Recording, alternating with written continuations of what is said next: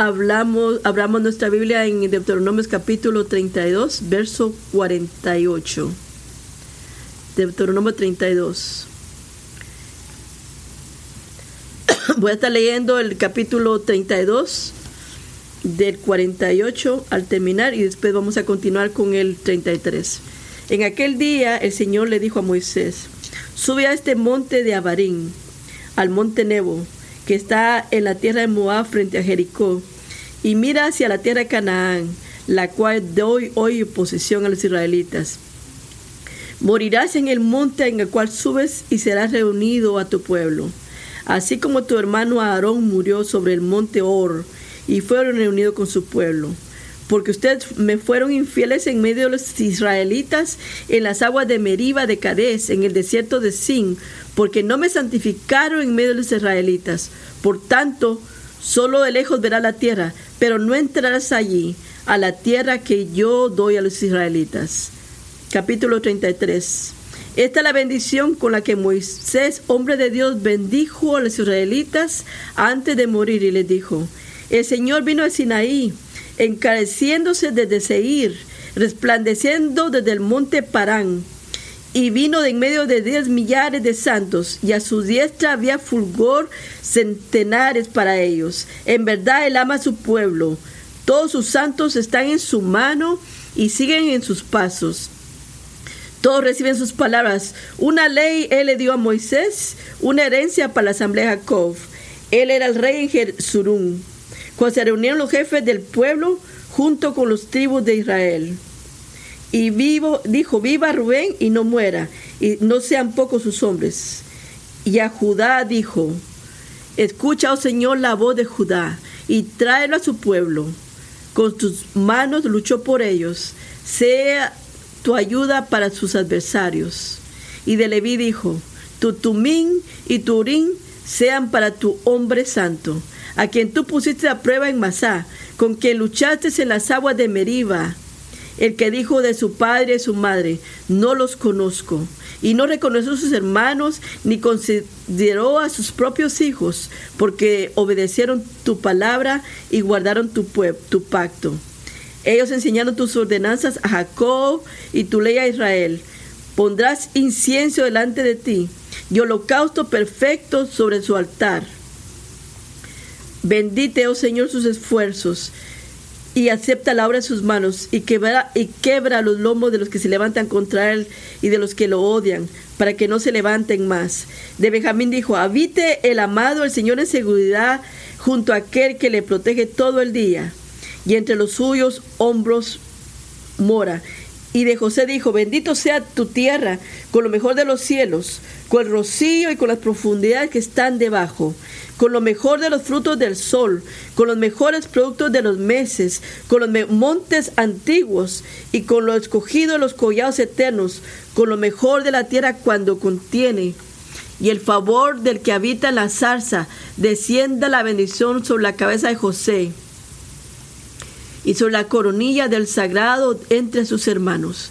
Su majestad es como la del primogénito del toro y sus cuernos son los cuernos del búfalo con ellos empujará a sus pueblos, todos juntos, hasta los confines de la tierra, todos los millares de Efraín y tales los millares de Manasés. De Zabulón dijo, alégrate Zabulón en tus salidas, y tú y sacar en tus tiendas. Llamarás a los pueblos al monte. Allí ofrecerán sacrificios de justicia, pues disfrutaron de la abundancia de los mares y de los tesoros escondidos en la arena. Y de Gad dijo, bendito el que ensancha Gad, se echa como un león y desgarra el brazo también la coronilla. Entonces se reservó para sí la primera parte, pues allí la porción de gobernante le estaba reservada. Y él vino con los jefes del pueblo, ejecutó la justicia del Señor, sus ordenanzas con Israel. Y de Dan dijo, Dan es cachorro de león, que salta de Basán de Neptalí dijo, Neptalí, colmado de favores y lleno de la bendición del Señor, toma posición del mar y de la tierra del sur. Y de hacer dijo, más bendito que hijo es hacer. Sea favorecido por sus hermanos y more tu pie en aceite. De hierro y de bronce serán tus cerrojos, y tan largo como tu día será tu reposo. Nada hay como el Dios de Jezurún, que cabalga los cielos para venir en su ayuda, y en las nubes de su majestad. El eterno Dios es tu refugio, y debajo están los brazos eternos. Él echó al enemigo delante de ti, y dijo, destruye por eso Israel habita confiado. La fuente Jacob habita separada, en una tierra de grano y de vino nuevo. Sus cielos destilan rocío. Dichoso tu Israel, quien como tú, pueblo salvado por el Señor. Él ha escuchado de tu ayuda. Él es tu escudo y espada de tu gloria. Tus enemigos simularán someterse ante ti y tú pisarás su, lugares altos. Y esta es la palabra del Señor.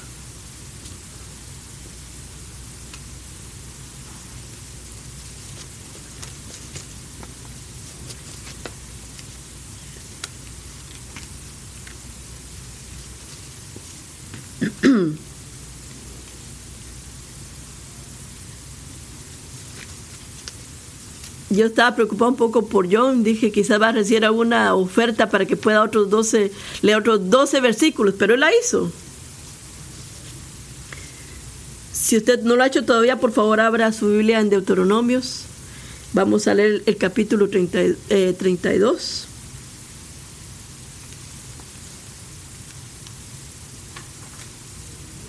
En estos versículos iniciales, del, del pasaje que estamos leyendo. Esta es la última historia en parte, el último episodio. La historia de Moisés,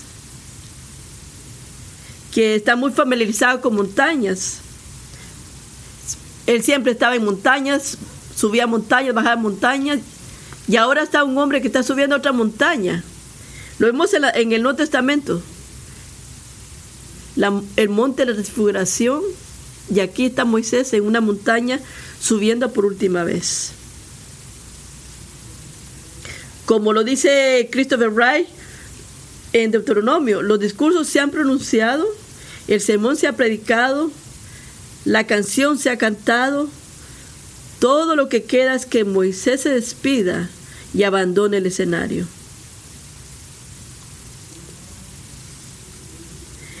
El Señor llama a este fiel líder a abandonar el escenario. En lugar de ser una fiesta, una celebración y una entrada a la tierra prometida, es Dios quien al final de la vida de Moisés le dice que no entrará porque falló en ser fiel a Dios y en representar a Dios delante del pueblo. Así que aquí hay dos respuestas que podemos sentir en nuestros corazones. Y es un sentimiento que podíamos tener sobre el libro de sentimiento y tener este sentimiento por Moisés. Un hombre que fue fiel, sin embargo, falló y perfectamente representando a Israel, a un pueblo que no es, que no es fiel. Pero podemos también sentir felicidad porque Moisés está terminando y Dios está recibiendo a Moisés como un amigo un corazón tierno que se preocupa por él como un padre. Usted puede ver la proximidad de una relación en estos versículos.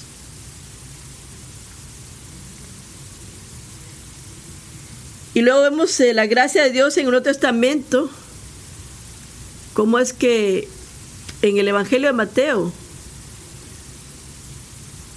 eh, ahí está la presencia del Señor en Jesús, en la tierra prometida ya pero también podemos ver eh, que hay tristeza, pero también hay gozo. Así que en este punto del libro Moisés sube estas montañas y retorno. Israel está perdiendo a su único y más grande líder. Josué es grandioso.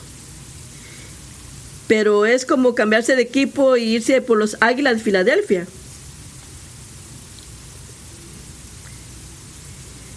Sin embargo, en el pasaje que tenemos ante nosotros, en muchos sentidos, es un giro inesperado que al final el lector esperaría en este libro.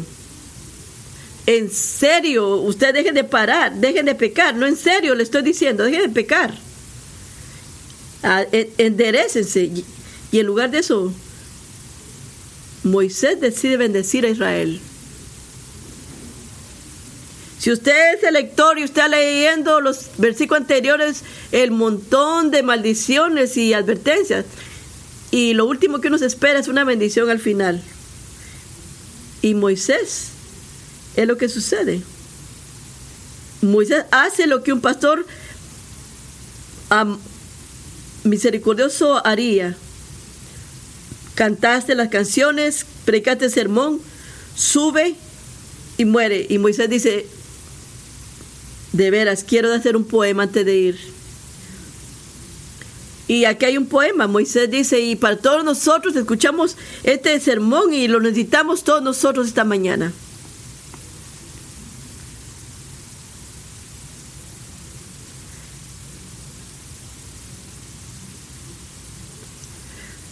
Sabemos la oscuridad, todo el pasado, todo lo que ha pasado en Israel. Muchas cosas están sucediendo. Nosotros también. Tenemos que pensar en nuestra vida. Qué tan fácil es para nosotros quejarnos, enfocarnos en otras cosas que no sean Dios. Oh, mira, yo perdí un cliente, perdí a un familiar.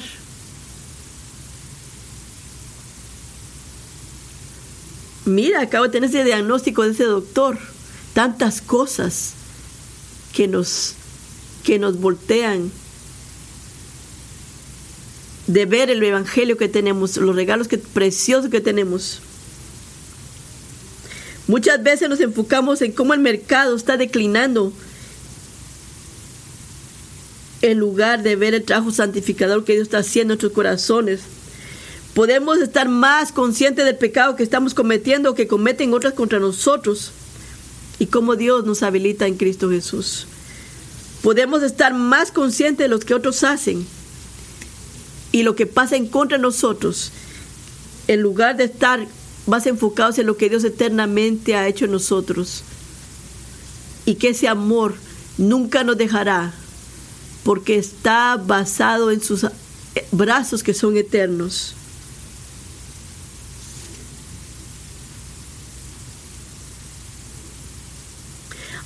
Hay algo más hermoso.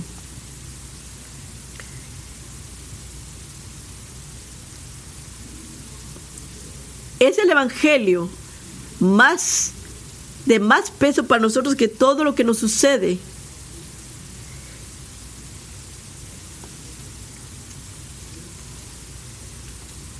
Es más grande que nosotros podamos ver y poner nuestros ojos sobre las cosas creadas y podemos describir nuestra vida como una verdadera bendición en Jesucristo. Para, para usted aquí, en esta buena, en buena conciencia. Pero usted puede decir auténticamente en su alma, no importa en el momento que estoy pasando, yo soy bendecido en Cristo. Eso es lo que Moisés nos quiere decir. Podemos decir que estamos bendecidos. Christopher nos dice de esta forma. Eh, a la luz de Deuteronomios, hay algo hermoso en el hecho de que, de que después de todos los capítulos oscuros de las maldiciones, desafíos, advertencias y predicciones melancólicas, estas últimas palabras son tan ricas en calidez, esperanza y consuelo. Más que hermoso es la verdad teológica perdurable en Deuteronomios. Esta monumental exposición de realidades del pacto, que sus últimas palabras aclaman al Dios que ama eternamente a su pueblo y a un pueblo eternamente salvado por su Dios.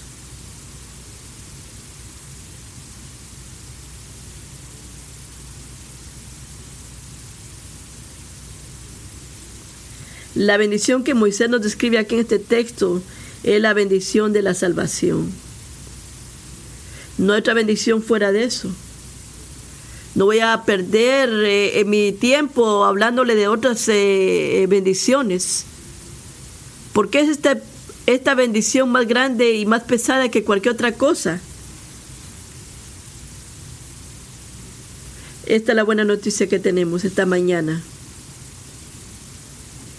La bendición de la salvación está apoyada en la gracia soberana de Dios la soberana posesión que Él tiene de su pueblo.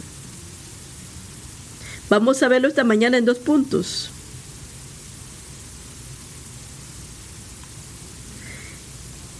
El contenido de nuestra bendición. Punto uno, el contenido de nuestra bendición. Y después, el punto dos, el contexto de nuestra bendición. Vamos a empezar con el contenido de nuestra bendición. Veamos verso 33, verso 1. Esta es la bendición con la que Moisés, hombre de Dios, bendijo a los israelitas antes de morir. Esta repetición, veamos el verso. ¿Cómo podemos saber que esta es una bendición? Porque hay una repetición de palabras. Bendición, bendición, bendición. De esto hablo. Tengo buenas noticias para ti en este pasaje. Es la bendición que Moisés da. Yo amo este momento. Hay dos estanzas en el capítulo 33. La estanza 1 es y la estanza 2. De la manera que está eh, dividido es, es como un sándwich. La estanza, la estanza primera, la bendición es para Israel. Y primero comienza con un poema, después comienza a enviar como notas de amor y regresa de nuevo. ¿Cuál es el contenido? ¿Cuál es el contenido de esta bendición? No es como que nunca te has de enfermar, si lo dices, si lo reclamas, va a estar bien. Ya no vas a luchar con el pecado, va a estar todo bien. Pero escúchame en esto. ¿Cuál es el contenido de la bendición? Si usted le, alguien le preguntara esta mañana, ¿cómo está esta mañana? Usted dice, estoy bendecido. ¿Qué es lo que eso significa? ¿Qué es lo que usted está diciendo? ¿Cuál es el contenido de eso que usted está diciendo?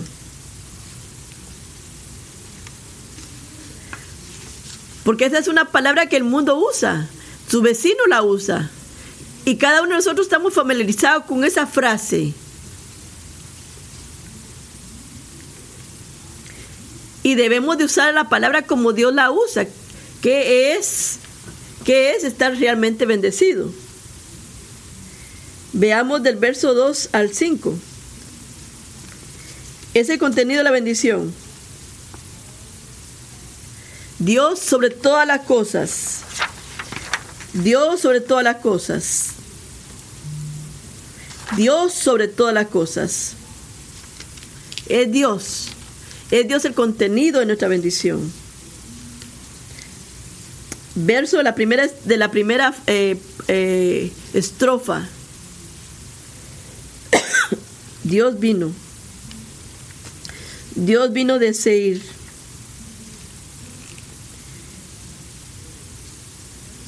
vino con fuego. Él ama a su pueblo.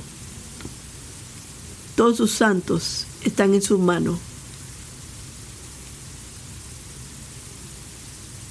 Y siguieron tus pasos. Todos recibieron tus palabras. Y, Moisés dio una ley, una herencia para la asamblea de Jacob. El rey está en Jesurún. Cuando se reunieron los jefes del pueblo. Estos versos, pueblo, está hablando del episodio de Sinaí. Cuando Dios viene a la montaña, desciende a esa montaña y Moisés sube la montaña y Dios desciende a la montaña. La visitó, visitó a su pueblo. Estos versos nos dan indicativo de que Dios inicia. Y uno dice, a una montaña y Dios está en esa montaña. Y Dios vino de los cielos a su pueblo.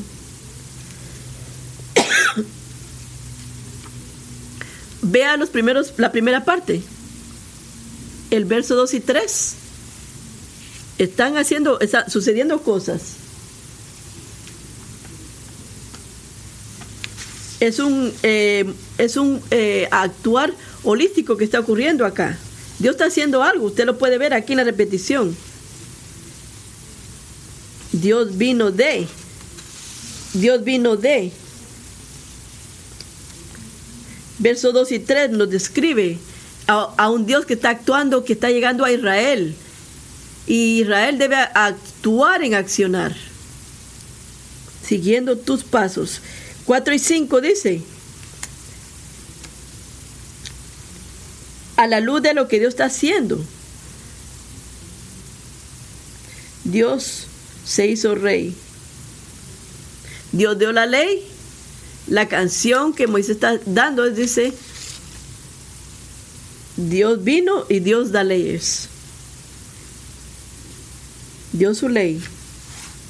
Y cuando él hace eso, se hizo rey. El rey. ¿Y cuál es la acción que Israel debe tomar ahora? Es reunirse. Usted no puede pensar en primera Pedro. Ahora somos el pueblo de Dios. Solamente nos reunimos y hacemos nuestra propia cosa. No, Dios el rey, el rey de la vida, vino de y nos reúne bajo su reinado para su pueblo. Así que Dios se hace pueblo, se hace rey, viene a su pueblo. ¿Cómo suena esto para usted? Es una bendición. Es bendición.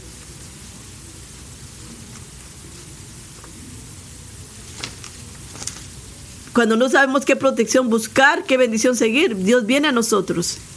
Viene, nos da, nos protege, nos guía sobre su pueblo. Y podemos caminar en eso. Si usted se siente perdido esta mañana, la gracia de Dios, si usted eh, corría perdido, la gracia de Dios le encontró. Pero ¿cuál es el contenido de esa bendición ahora?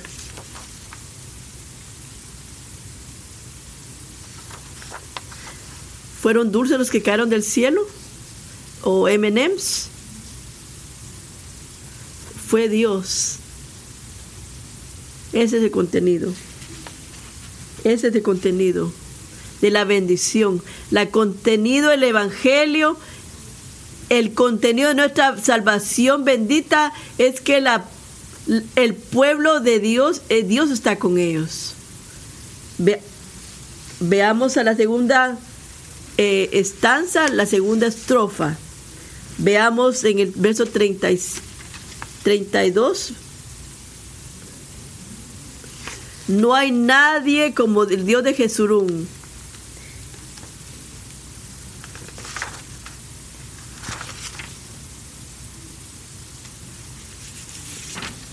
No hay nadie como el Dios de Jesurún, que cabalga los cielos para venir en tu ayuda y en las nubes y en su majestad. El eterno, Él es tu refugio. Y debajo de, sus brazos eternos, Él echó al enemigo delante de ti y dijo, destruye.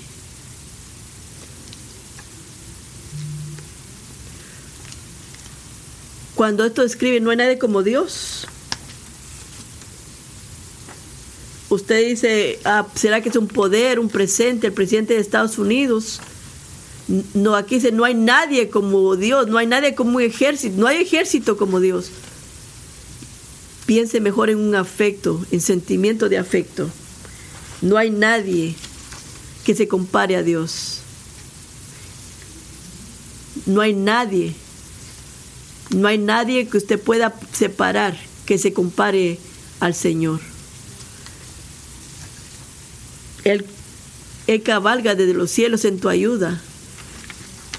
Y todo el mundo pensando que usted es maravilloso en un trabajo. Eso no le va a proteger, no le va a proveer, no le va a guiar.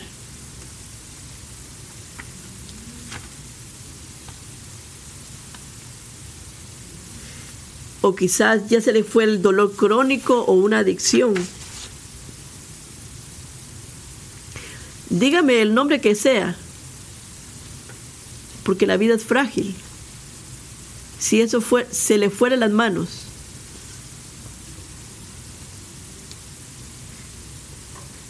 no hay nadie, nada como Dios. Dios debe ser lo más precioso de lo que usted tenga en sus manos. Porque solamente es Dios quien puede recorrer los cielos y que Él puede ir con autoridad. Eso es maravilloso. Esa es una declaración de adoración y es una invitación a no adorar otros ídolos.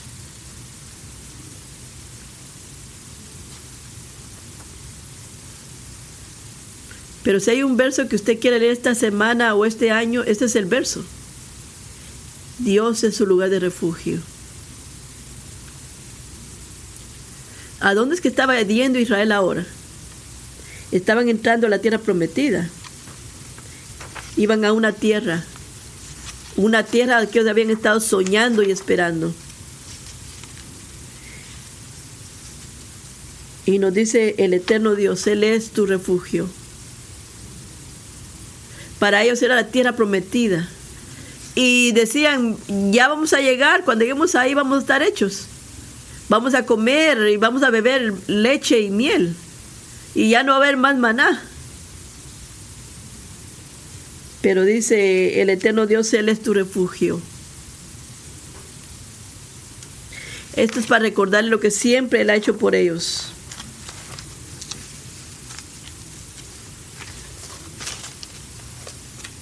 Dios, Dios era su lugar de refugio. Dios.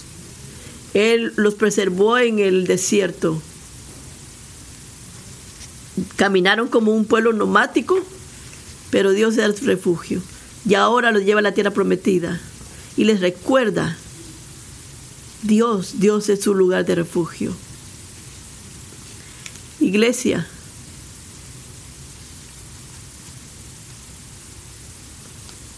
El Evangelio es nuestro lugar de refugio.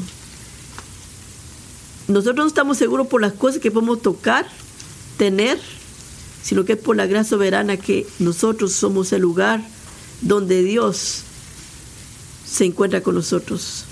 La bendición es Dios mismo a un pueblo que es infiel, porque Dios es un Dios eterno, de generación a generación, de generación a generación.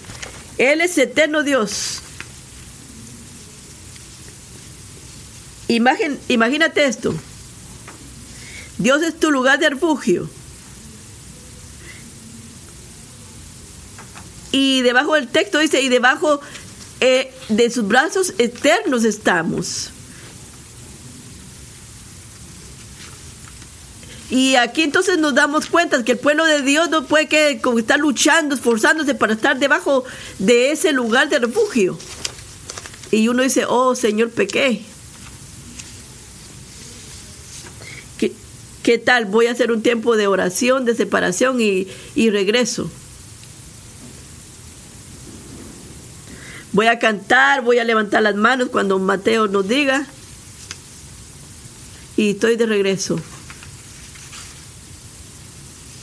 Pero la segunda parte de este texto nos dice, el Dios con sus brazos eternos nos está sosteniendo. Esa es la buena noticia esta mañana, que aunque seamos frágiles, el amor de Dios es buena noticia para que podamos entenderlo completamente. Dios es nuestro refugio y debajo de Él nos sostiene. No, nos, no depende de nosotros. No, independientemente de que si subimos bajamos, Dios es consistentemente nuestro refugio. Se trata de la gracia y la gracia únicamente.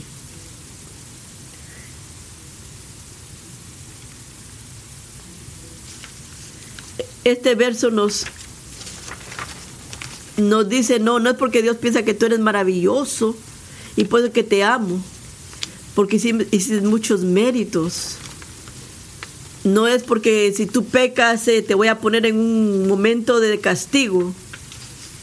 Porque usted lee el 26 y 27, es por gracia. Es por gracia que somos salvos. Mire ahora el verso 29.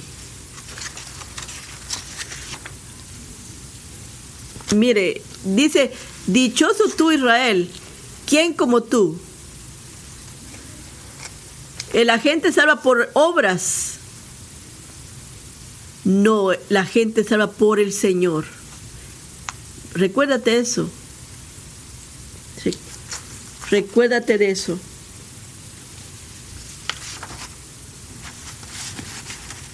Usted tírele ese plato por la cara a Satanás cuando lo acuse. Por gracia somos salvos. Eso, esto es Deuteronomio 33. No estoy hablando de filipenses o colosenses.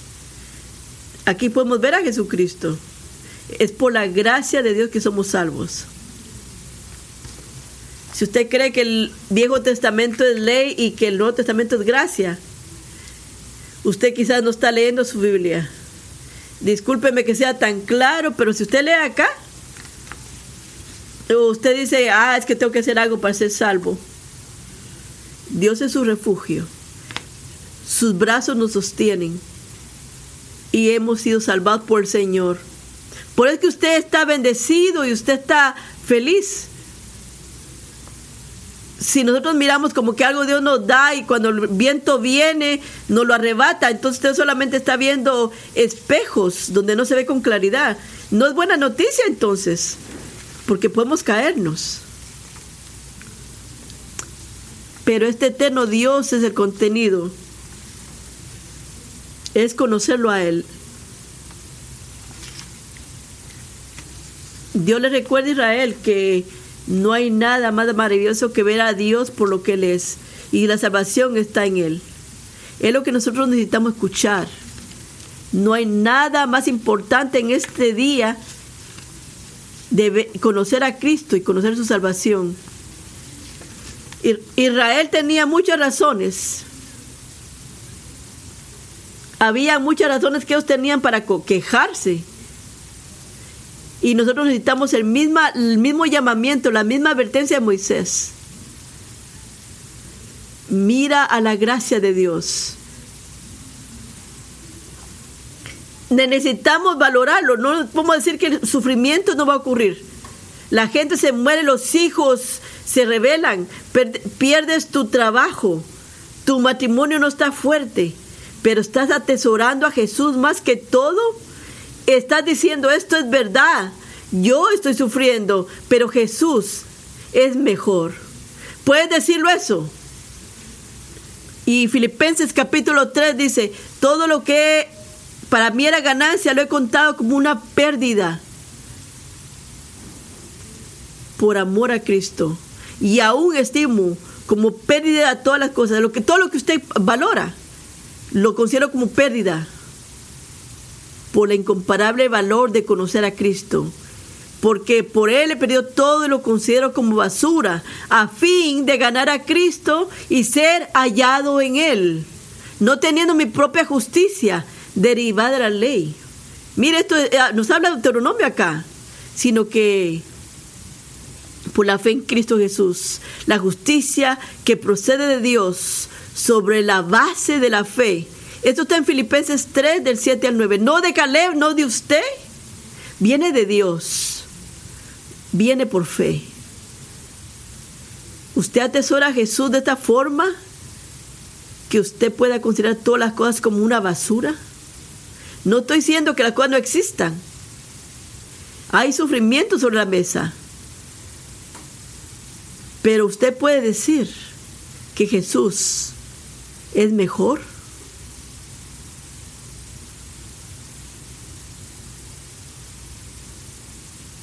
Quiero que usted recuerde quién es nuestro refugio y quién nos sostiene.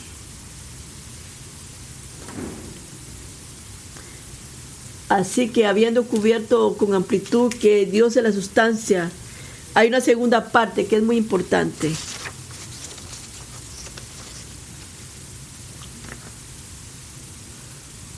Yo cuando estaba estudiando esto me decía y me preguntaba, ¿por qué es que Dios puede amar a un pueblo que no es fiel? ¿Por qué es que Dios es nuestro refugio y nos sostiene? ¿Por qué Dios muestra gracia? La respuesta es simple, pero también es humillante. Pero también es increíblemente profunda. Dios tiene un amor electivo por nosotros. Dios vino de Sión.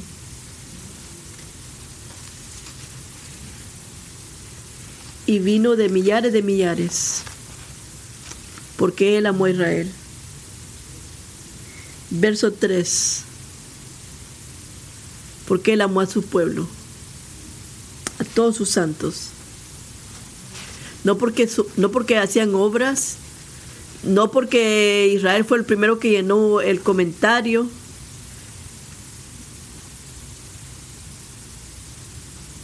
Dios puso su afecto en ellos por su soberano y deseo y voluntad, porque les amó.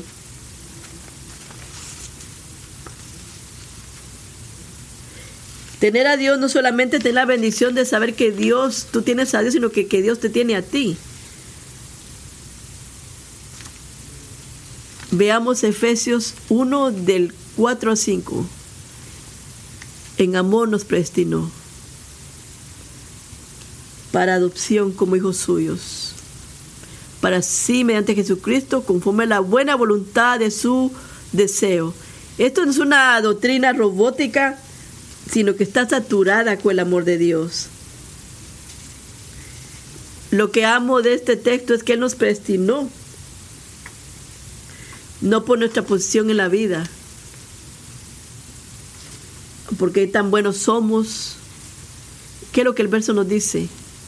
¿Qué nos dice para ti cristiano. Esta es la palabra de Dios. ¿La crees? Está inspirada para nuestro bien. ¿Qué nos enseña la palabra de Dios? En amor nos prestinó para ser sus hijos como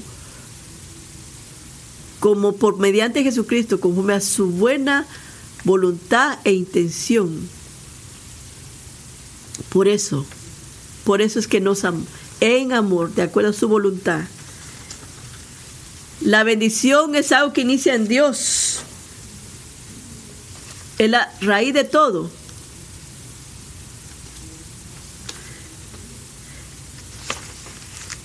Esta teología de la salvación es para la iglesia.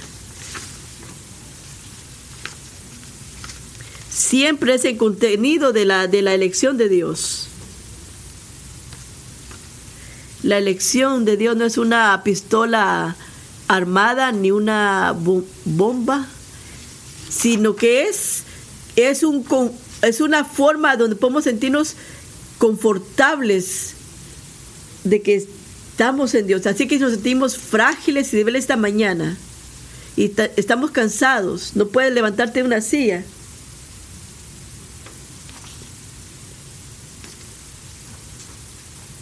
Para ti, el amor electivo de Dios es de confianza, te trae consuelo, porque tienes a Dios.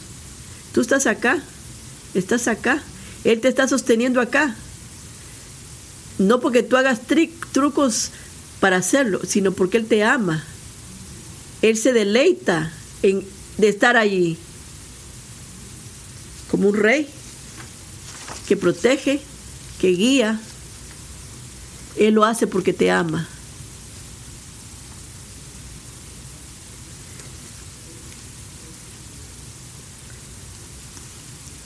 Si usted se va a Efesios 1.3, dice, bendito sea Dios y el Padre nuestro Señor Jesucristo, que nos ha bendecido. Nos ha bendecido. Mire, Pablo lo que dice. Mire lo que nos dice Pablo acá. Bendito sea el Dios y Padre que nos ha bendecido con toda bendición. Pablo nos dice aquí en, en esta bendición que tenemos en el Padre, en Jesucristo, en el Espíritu Santo. Todos son bendiciones espirituales. Pablo define la bendición en el verso 3. Y parte de ese capítulo es la elección tuya en Jesucristo. Si no te sientes bendecido, eh, lee por favor Efesios capítulo 1. Cómo Dios nos bendice, cómo Dios nos sostiene.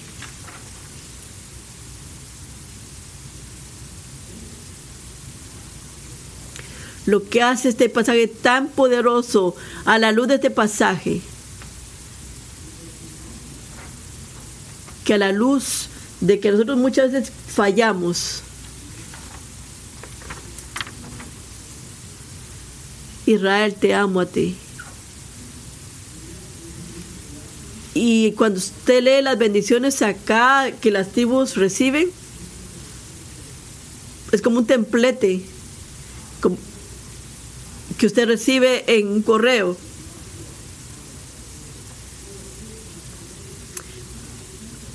No es un templete de bendición que dice, hola Caleb, estamos interesados en comprar tu vehículo por esta cantidad. No es genérico, es personalizado, es individual. Cuando habla a Levi, a Levi lo, lo bendice personalmente.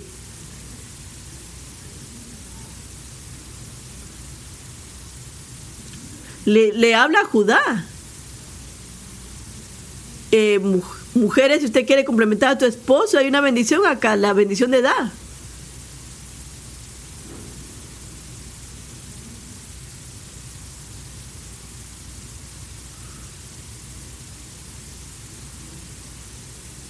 Dios bendice a individuos y los bendice también corporativamente. Su bendición aquí es para Israel, pero Él lo hace individualmente. Eh, aquí es para traer el, punto de la elección.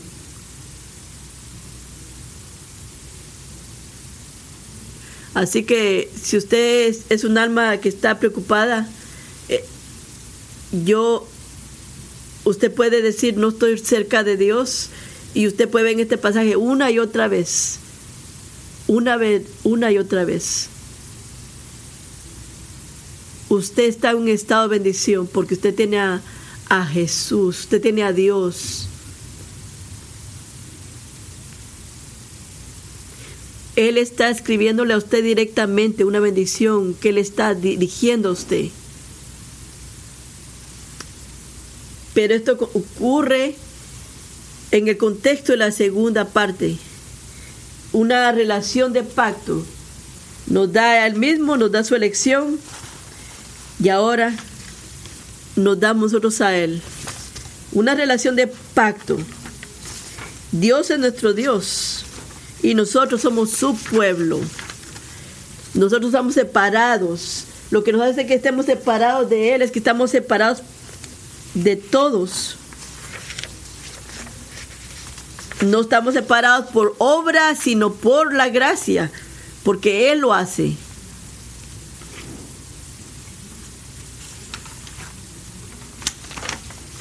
Esta relación está sostenida por la mano de Dios. Solamente la mano de Dios. Lo que nos hace únicamente bendecidos. ¿Qué es lo que significa que usted esté bendecido? ¿Qué es lo que significa esto? Es de que Dios nos ha separado para bendecirnos en Cristo Jesús. Yo no era un pueblo, estaba perdido. Y Dios en su amor me, me sacó del pecado. Y dijo, Caleb, y dijo tu nombre, porque Él te escogió a ti en amor para su gloria. Te puso en su lugar de refugio y se te sostiene con sus brazos todo el tiempo. Mire ahora el verso 29. Y, y no hay nadie como Dios. Mire ahora el contraste acá. El verso 29. Bendito eres tú, Israel. ¿Quién es como tú? ¿Quién es como tú? Porque es que Israel no es como todos porque ha sido llamado, ha sido apartado. Un pueblo que ha sido salvado por Dios. La gente del pueblo de Dios, el pacto, la gente que entra en el pacto de Dios es un pueblo separado. son bendecidos porque Dios los ha separado. Así que el contenido de este pacto es un amor especial, una relación especial.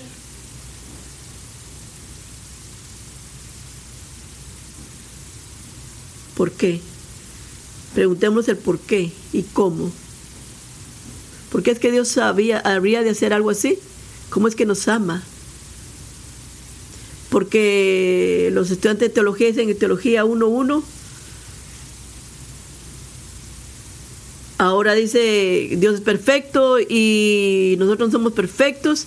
Eh, ¿Cómo es que esto funciona? ¿Cómo es que un Dios todo suficiente, bueno, justo, se atreve a amar a aquellos que no debería de amar? Ese es un gran misterio. Que Dios, su gracia, a través de su gracia, nos da respuesta en su palabra. Y aquí hay testimonio tras testimonio en Deuteronomios. Pero el final contenido de este texto nos dice es una relación. Es una justicia que está fuera de nosotros. No es basado en nosotros, no es que nosotros nos vamos a agarrar bien fuerte. Es una justicia que no está basada en nosotros Es una justicia que es fuera de nosotros y que es sustituida para nosotros.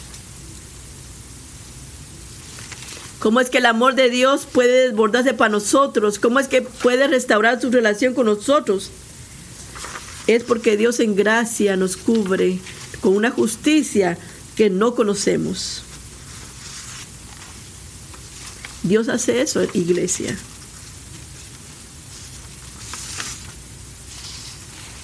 Él ha hecho eso por ti en Jesucristo. Y esa es una buena noticia para nosotros esta mañana. Si usted se va a Tito capítulo 3, esto es como Dios lo ha hecho. Tito 3, verso 4 al 7. Pero cuando se manifestó la bondad de Dios, nuestro Salvador, piensa en eso por favor. El Dios del contenido, Él escogió amarte, Él estableció la relación, Él nos salvó, no por nuestras obras de justicia que hubiéramos hecho, sino conforme a su misericordia por medio del lavamiento y la regeneración y la renovación de, por el Espíritu Santo, que Él derramó sobre nosotros abundantemente, por medio de Jesucristo nuestro Salvador, para que, justificados por su gracia, fuéramos hechos herederos según la esperanza de la vida eterna. Pablo aquí nos dice en este pasaje que nuestra salvación no es por obra de nuestras manos, sino que es una obra de Dios. Es la obra de Dios. Es Dios que a través de su Espíritu Santo nos renueva. Es el amor de Dios derramado en nosotros por Jesucristo. Somos justificados, declarados justos ante Él por una justicia ajena. Todo es gracia. Todo es por Dios, nada es por ti.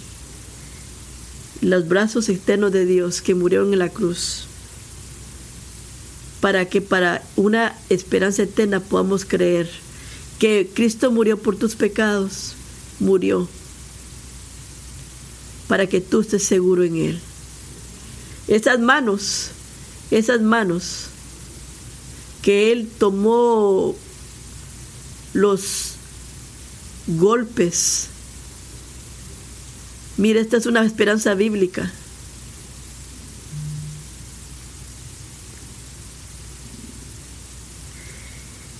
Quizás el enemigo quiera decirte hoy que no hay esperanza.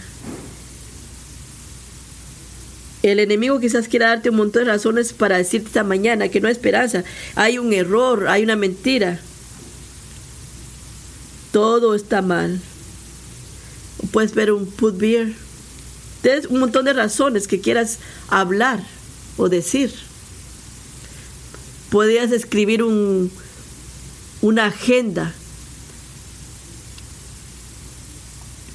No toma mucho para ser un crítico, pero se toma fe para ser y estar acá a este lado y atesorar ese tesoro que la gracia de Dios nos da.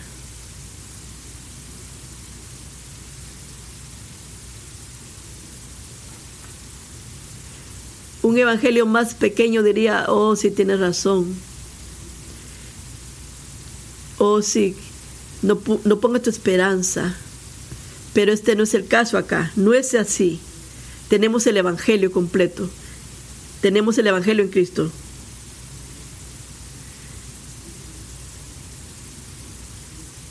Él está bien con nuestra alma, porque nuestra alma ha sido salvada por Jesucristo. Nuestra alma está preservada por Cristo. Y Él te guiará en esta vida, te sostenerte, va a ser un escudo, una espada. La salvación que encontramos en Jesucristo.